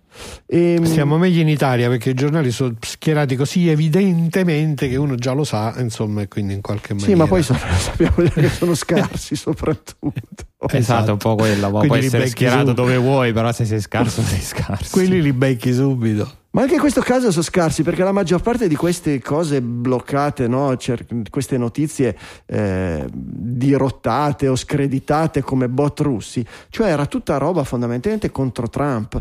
E cioè non è che fosse così difficile parlare male di Trump, no? E allora devi inventarti i bot russi per parlare male. Capi- Capisci? È questa la cosa assurda. Cioè, erano, erano così angosciati che succedesse di nuovo una roba tipo Cambridge Analytica che hanno, hanno esagerato d'altra. han- hanno- si sono fatti la loro Cambridge Analytica, cioè hanno detto vabbè il, digitale, eccetera. Quegli, altri, niente, dai. quegli anni faranno chissà quali brogli, facciamo anche noi brogli. Cioè, è stata una, una roba del genere, secondo me. Un, un- un- Sì, un- sì, è un, de- un po' un terrore, delirio un- collettivo del sì, giornalismo. un delirio, esatto, un delirio eh. collettivo, un delirio collettivo. Dai, da Twitter a TikTok. il successo delle canzoni velocizzate Ste canzoni velocizzate. E io non, non ho ancora, non ho ancora assaporato questa ebbrezza.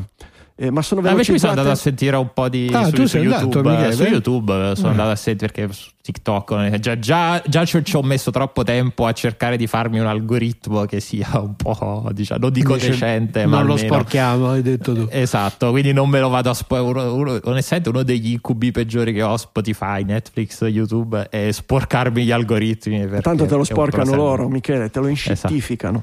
Eh, se no, scusa, che abbiamo detto finora. Eh. Comunque, articolo del post che, di- che invece, che invece racconta di questo, di questo nuovo trend tra i giovani che, nel, che vanno in pratica vanno forte questi cosiddetti nightcore edit, che sarebbe insomma prendere le canzoni e velocizzarne il tempo del 10 del 10-30%, che li rende da una parte più facili da ballare, un po' più frizzantini e poi anche più adatti al, al mezzo perché poi i video di su ovviamente su TikTok non è, non è che stai là a ascoltarti una canzone. Non dico Shine on You Crazy Diamond ma neanche i due minuti di We Will Rock You ecco. Quindi eh, Ma sono velocizzati con, con un algoritmo di, di- di, mh, di correzione del No, pitch, no, per no, cui no, sono due accelerati. per, cioè non c'è proprio la ricerca del teniamo le frequenze, no, no, frega niente. Niente, vai. Cioè, cioè, Para, cioè, cioè, sono, sono chip, manca- chipmunkizzati anche? Cioè, s- salgono- Praticamente sì. Ah, porca vacca. Vabbè. Proprio. Esatto. E Eh, piacciono? l'hai fretta, sentita? c'abbiamo fretta. Cosa? No, sì, dicevo Michele sì, li ho sentita, sentiti, eh. mi piacciono, no, piacciono ai- ai- ai- alle persone, sì, apparentemente è un, trend, ci si crea poi sopra i balletti, video, va bene, va bene così. Hai detto una cosa che non è in scaletta, ma che mi ha solleticato molto, è che è il discorso della- del curare l'algoritmo, che non è tanto sì. l'algoritmo, ma, ma è i miei parametri dell'algoritmo. Mm. no? Una volta, eh, lo dicevamo prima, curavamo, una volta curavamo le nostre collezioni di DVD, di file sul Drobo, di robe del genere, oggi dobbiamo... no, abbiamo paura di sporcare i dati da cui l'algoritmo prende i miei dati, perché se io, io lo, lo- lo vedo, mi incazzo quando, quando Bea cerca qualche film dei suoi che piacciono a lei su Twitter senza cambiare utente. Ah, Perché poi quando io apro la mia pagina Netflix. di, di Netflix, Eh, con Netflix è una catastrofe. eh, mi trovo no, il ballo delle debuttanti, l'ultimo bacio di Jack, Esatto. o robe del il vampiro che amava due volte, o robe del genere. Verissimo, verissimo. Eh, sì, eh, se do- dovremmo Sì, sì, trovare un eh, nome per vis- questo, lo- per questo curare il- per questa malattia. Esatto, Poi, poi in realtà è una eh, malattia, è una malattia. non credo che sia così diffusa perché onestamente credo che la maggior parte delle persone gliene frega abbastanza poco e e piuttosto preferisce avere un, come dire, un range un po' più ampio, di uno spettro più ampio di, eh, di chiavoli così, di suggerimenti. Però sì, per me è fondamentale. Mi- mi- già mi dà molto fastidio l'algoritmo di per sé. Mm. Se poi non posso, non è neanche minimamente ecco, è centrato sporco, su di me. se è sporco, è sporco è un fastidio. Sì, sì, sì. eh, Cosa dà pe- fastidio. è, è come, è come- è come la propria reputazione con degli amici, no? È un po' la stessa cosa. Quindi è, è curare Certo. la nostra reputazione con l'algoritmo. Sì, sì, poi metti che qualcuno per esempio, viene a casa, devi Eh, fargli vedere eh, un film, apre il eh, tuo certo, Netflix eh, certo, e ci trova il ballo Eh, delle certo, Love puttane. Actually, ecco Eh, certo, problema. o, ti fa o- o ascolta Kiss Milicia col tuo account Spotify o robe del No, genere. no, quello lo Certo. faccio io, non Ah, c'è ok, problema. Ci sono tutti gli album dei Beehive, Marco Bellavia, va bene. Ok, vabbè, ognuno ha le sue, ognuno, ognuno ha la sua inscettificazione. Però ecco, però un, un piccolo aneddoto, aneddoto la, c'è una persona che viene a fare pulizia a casa mia che di recente ha scoperto che ho i Google Home in giro, in giro Aia, per casa. aia. E quindi ogni tanto io sono al lavoro, apro il mio Spotify che sta andando su tipo Bailamos la musica latina. Poi Spotify è una cosa che è ancora più delicata di Netflix. Eh, eh, certo. Bene, Vabbè, però perlomeno conosci i gusti delle persone che lavorano per te. Eh, Giusto. dai, è così, è così. Vabbè. È Ehm, una cosa bella. sempre in materia tiktokiana, eh, la nuova difesa di Washington contro TikTok è andare all'offensiva e Holly Buck introduce una- un disegno di legge per bannare completamente TikTok negli Stati Uniti. TikTok è già bannato in determinati enti federali, de- i dipendenti di determinati enti federali già in alcuni stati eh, quindi alcuni enti statali anzi non possono Mm. installarlo su loro. E qui si parla di bannarlo addirittura, c'è tutta una campagna TikTok in mano al nemico e robe del genere. L'avete seguito? Se ne- non so se ne avevate parlato poi settimana scorsa, però ci sono delle proposte di legge. Io la puntata l'ho ascoltata e proprio che non mi ricordo se ne avete parlato. E Ci sono delle proposte di legge che alcuni, alcuni mm, congressmen, dei parlamentari americani, stanno portando, stanno portando avanti per il ban completo. Eh, come ad esempio in, in India TikTok è già, è già bannato, però poi lì anche perché ogni tanto se le danno proprio tra indiani e cinesi. Eh, TikTok viceversa che eh, ovviamente presente negli Stati Uniti eh, finora ha avuto un atteggiamento aspettiamo e vediamo cosa è successo. Adesso ha preso anche lui il manuale delle, delle- delle delle aziende della Silicon Valley al- è andata alla parola L lobbismo e quindi ha iniziato quel processo che viene portato avanti da tutte le aziende co- foraggiando con milioni e milioni all'anno i lobbisti e quindi sta facendo degli incontri con- anche con esponenti del, del governo americano, delle varie agenzie, delle varie agenzie federali per tranquillizzarli. Pare che Ma abbiano no, messo ma non vi preoccupate. non vi preoccupate, hanno messo anche giù un piano con i server di TikTok che per gli utenti americani sono- eh, sarebbe gestito da Oracle, che eh, avrebbe la possib- il governo avrebbe la possibilità poi di fare dei- degli audit, tutto nella maniera più trasparente possibile. Il governo ha detto le faremo sapere. E Certo. ciao. ecco. E secondo te, cioè tu vedi i lobbisti, vedi i lobbisti che parlano con TikTok, quelli assodati da TikTok, eccetera. E invece i governatori, i senatori americani sono- cercano di resistere a questo influsso lobbistico per il, No, loro, no. per il loro alto senso di patriottismo e perché sono, No, convinti, sono convinti del pericolo. È tutto un lobbismo, cinese. quelli Eh, sono, questo, sono cioè, lobbizzati da, da- da Facebook che gli dice a noi esatto, guarda, esattamente. noi È una lotta di lobbisti. Questi Esatto, qui, stanno, di più. questi qui gli stanno mangiando la torta fondamentalmente. Il, Eh, il- il- il- il, ehm, Facebook, Google, Big Tech in generale è roba americana, sono soldi americani, è eh, tecnologia, ma è soprattutto denaro. È denaro che arriva nelle casse dello Stato, è denaro che arriva nelle casse dei lobbisti, è denaro che arriva anche a senatori e debuta- deputati per essere rieletti, per le campagne elettorali, eccetera. Come no? Certo. Qui io ci vedo lo stesso meccanismo di eh ma quelli lì sono tutti bot russi, qui sono tutti cattivoni cinesi, è esattamente la stessa cosa ragazzi, cioè, non, non- non- scherziamo, è, è una, è una Infatti il guerra. problema di fondo è quello. È una guerra cioè, commerciale, cioè ness- non, c'è che, non c'è nessuno che dovrebbero, dovrebbero, ma non c'è nessuno che ha veramente paura, oddio, i nostri giovani indottrinati da qualcuno. Dovrebbero aver paura ovviamente dell'indottrinamento di TikTok, di quello di Facebook, di quello di Twitter, vedi sopra, eccetera. Ma fondamentalmente gliene frega che una fetta di, di- di- di commercio, una fetta di, denaro, di influenza, eccetera, possa uscire dalla sfera di influenza degli Stati Uniti. Punto. Non c'è, non c'è assolutamente nient'altro dietro a questa guerra. Ma infatti, se non sbaglio, era proprio in questo articolo che diceva che oggi TikTok ha accesso, come dire, a dei lobbisti di serie B.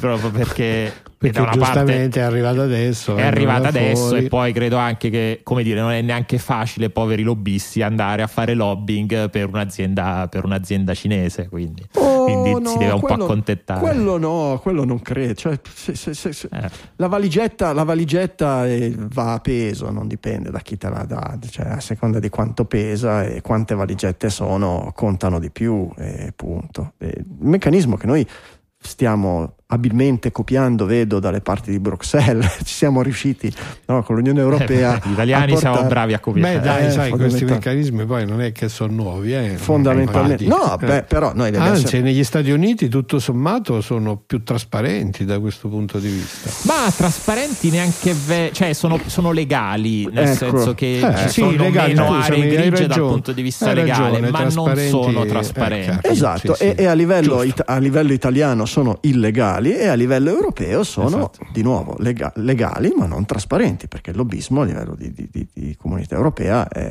da quello che vedo, io non conosco nel dettaglio il regolamento, la legislazione eccetera, ma si parla di, lo- di lobby, di, di- di- professionisti delle lobby a Bruxelles e di incontri tra politici e lobby come da noi ad esempio non si parla, qui si fa di, di- di super nascosto, là si fa più o meno alla luce del sole come negli Stati Uniti. Vabbè, questo è un altro discorso dove non mi addentrerei. La coppia di canadesi si sono, hanno tracciato i loro bagagli persi dalla compagnia aerea dal momento in cui li hanno persi fino a casa dei nuovi acquirenti della valigia. Cosa è successo? L'hanno data in beneficenza. Esatto, g- g- grandissimi. Beh, l'hanno data in beneficenza però, eh, mica sa sovvenduta. Eh. Esatto, e, e questi qua fa appunto hanno seguito, sono andati alla polizia, insomma hanno provato le vie, tra virgolette, le, le- le- legali, quelle classiche per recuperare il bagaglio, la compagnia insomma non faceva Non orecchie da mercante, loro dicevano guarda io so dov'è il bagaglio, vallo a pigliare, questi non l'andavano a pigliare e sono andati, sono arrivati a un, ehm, credo a un magazzino proprio in cui, che- in questo caso credo con la, con- sono entrati di- con, la, con la polizia, però è divertente a un certo punto che dice, vabbè, innanzitutto che il, appunto il bagaglio era stato, questo magazzino era di una, di una charity e, e, mm, e quando sono arrivati si sentiva il rumore di vari AirTag che Facevano bip, bip. C'era un cinguettio di AirTag che, che cercavano il loro padrone. Sì, dai, ma è bello però che delle aziende eh, aeronautiche siano così inclini a fare beneficenza. Col- Ah, bravo, col bagaglio degli Mazzo altri, trovi. però, Col. Esatto. bagaglio degli altri, vabbè, però loro lo portano. Eh, stai scherzando. Beh, de- devi capire che in realtà non c'è niente di, di- di- non c'è niente di beneficenza se non forse l'ultimissimo miglio, nel senso che eh, non è l'amministratore delegato della Air Canada o come si chiama che prende i bagagli e va a cercare le persone povere e gli dice guarda ti do questa valigia, fanne qualcosa eccetera. Ah, No, no? ci sono delle aziende che lavorano a beneficenza, ma che ovviamente hanno dei bilanci, pagano gli stipendi, che vanno da Air Canada e dice guarda Air Canada tu hai un problema, c'hai dei magazzini enormi pieni di valigie che ti costano per l'affitto dei magazzini e se lo smaltisci per lo smaltimento, perché spa- smaltire spazzatura oggi è una delle cose più costose che ci siano sulla Più terra. costosa in assoluto. Noi te le prendiamo, noi te le prendiamo e le utilizziamo per beneficenza per altri modi, per cui le prendono, le raccolgono tutte da un'altra parte, poi le selezionano e possono addirittura venderne una parte, dice sì perché poi i proventi li usiamo per beneficenza, un'altra Esatto. dare direttamente magari le valigie in beneficenza, più difficile, eccetera.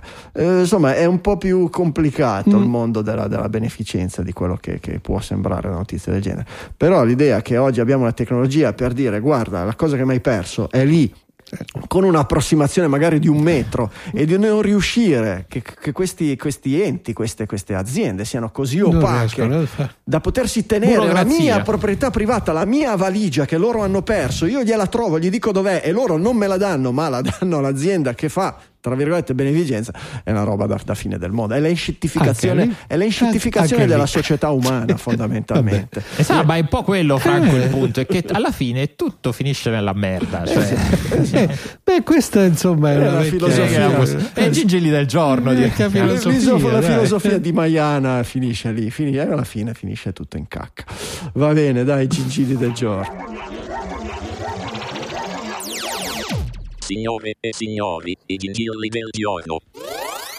L'unica cosa che non finisce in cacca ma finisce in bellezza è la puntata di Digitalia che finisce con i gingili del giorno, che sono i regali dei digitaliani per i digitaliani, non sono regali fisici, non ve li compriamo e portiamo a casa vostra, ma ve li segnaliamo nel mare magnum della rete. È sempre difficile trovare delle gemme e queste più, più o meno grandi gemme vogliono essere qualcosa che abbia colpito la curiosità delle voci digitali, ha sconvolto la loro esistenza o qualsiasi sfumatura nel mezzo. Vediamo, facciamo cominciare Michele.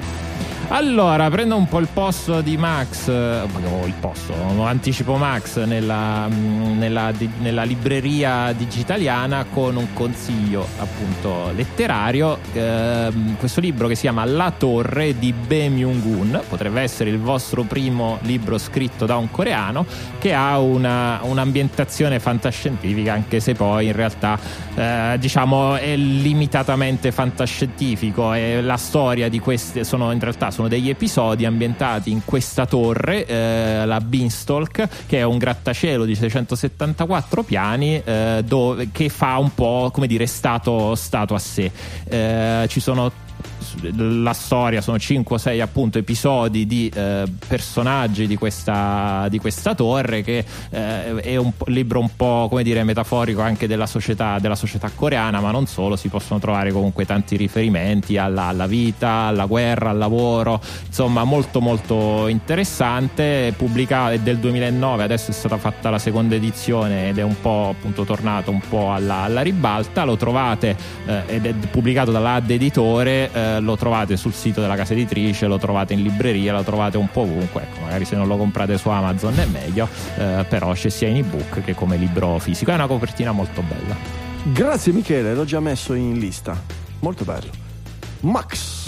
Eccoci qua, in realtà io stasera veramente un gingillo perché sto leggendo un po' di libri che vorrò consigliare ma non li ho ancora terminati e quindi me li sono lasciati per i prossimi gingilli. E ho puntato invece su un filmato di, di quelli che abbiamo spesso visto che però non finisce mai di stupire onestamente l'evoluzione del controllo della robotica. E quindi è un film, un, video su YouTube degli ultimi diciamo degli ultimi avanzamenti di un modello di robot molto, molto sofisticato. E mi ha colpito tantissimo non solo appunto il vedere e poi lascio alla visione dei nostri ascoltatori quanto ormai davvero sia incredibilmente sofisticato quello che si riesce a fare a questo robot che peraltro è antropomorfo ma anche un po' l'audio che diciamo dei programmatori perché questa è una scena in cui si vede come il robot sbaglia delle cose e poi le impara e, e c'è un po' di commenti di quelli intorno che stanno evidentemente lavorando agli algoritmi di machine learning che stanno utilizzando sul robot e le loro risate, i loro commenti um, tra lo stupefatto e il soddisfatto di chi riesce a far fare cose incredibili eh, quindi ho lasciato il link di questo video e approfitto per aggiungere un contro gingillo a quello che ha appena detto l'ottimo Michele perché mi ha fatto venire in mente un grande capolavoro della fantascienza che approfitto per aggiungere eh, che si chiama Condominium di Ballard e che è ambientato esattamente nello stesso modo con una specie di città grattacielo che è un mega condominio e che poi nella tradizione di Ballard finisce tutto in scittificazione al massimo livello. E torna sempre. Torna, torna. Max, mettilo sul trello in modo sì, che sì, finisce lo aggiungo nelle venire in mente adesso, te lo Eh aggiungo certo, subito. certo, Gingillus extemporaneus.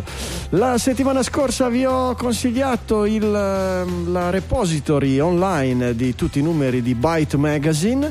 Eh, un caro ascoltatore mh, mi ha suggerito il gingillo per oggi.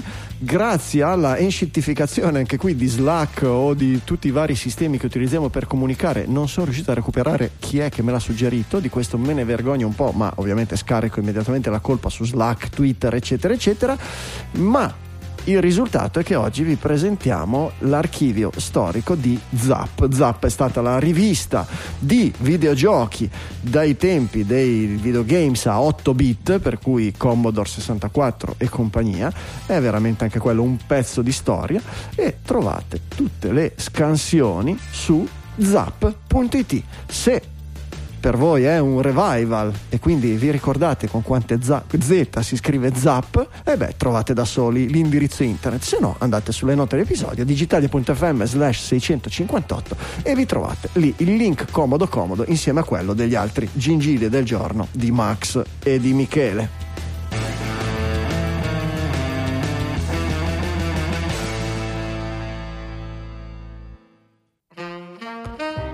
E siamo ai saluti finali, mi raccomando portate le orecchiette fresche, aspettiamo i vostri amici, noi cerchiamo di farvi fare bella figura e voi ci fate un servizio, un piacere a noi e un piacere ai vostri amici. Eh, gli dite di cercare Digitalia dove vogliono sul nostro sito digitalia.fm forse è la cosa più facile se no di scrivere Digitalia su qualsiasi casellina di ricerca che non sia chat GPT perché forse chat GPT ci, ci riconosce chat GPT ma tanto è offline è già offline No, chat no. GPT è tutta la puntata che cerco di entrare e non ci riesco per cui o hanno bannato me o è andato anche quello a farsi benedire come tutto quello di cui abbiamo parlato durante la puntata per questa sera, per questa puntata, per voi non è sera, per cui per questa 658 è tutto. Dall'Emi Studio Liguria 1 di Sanremo un saluto da Franco Solerio. Un abbraccio dallo studio cittadino di Berlino da Massimo De Santo. E ciao dallo studio di Milano da Michele Di Maio. Ci sentiamo la settimana prossima con una nuova puntata di Digitalia.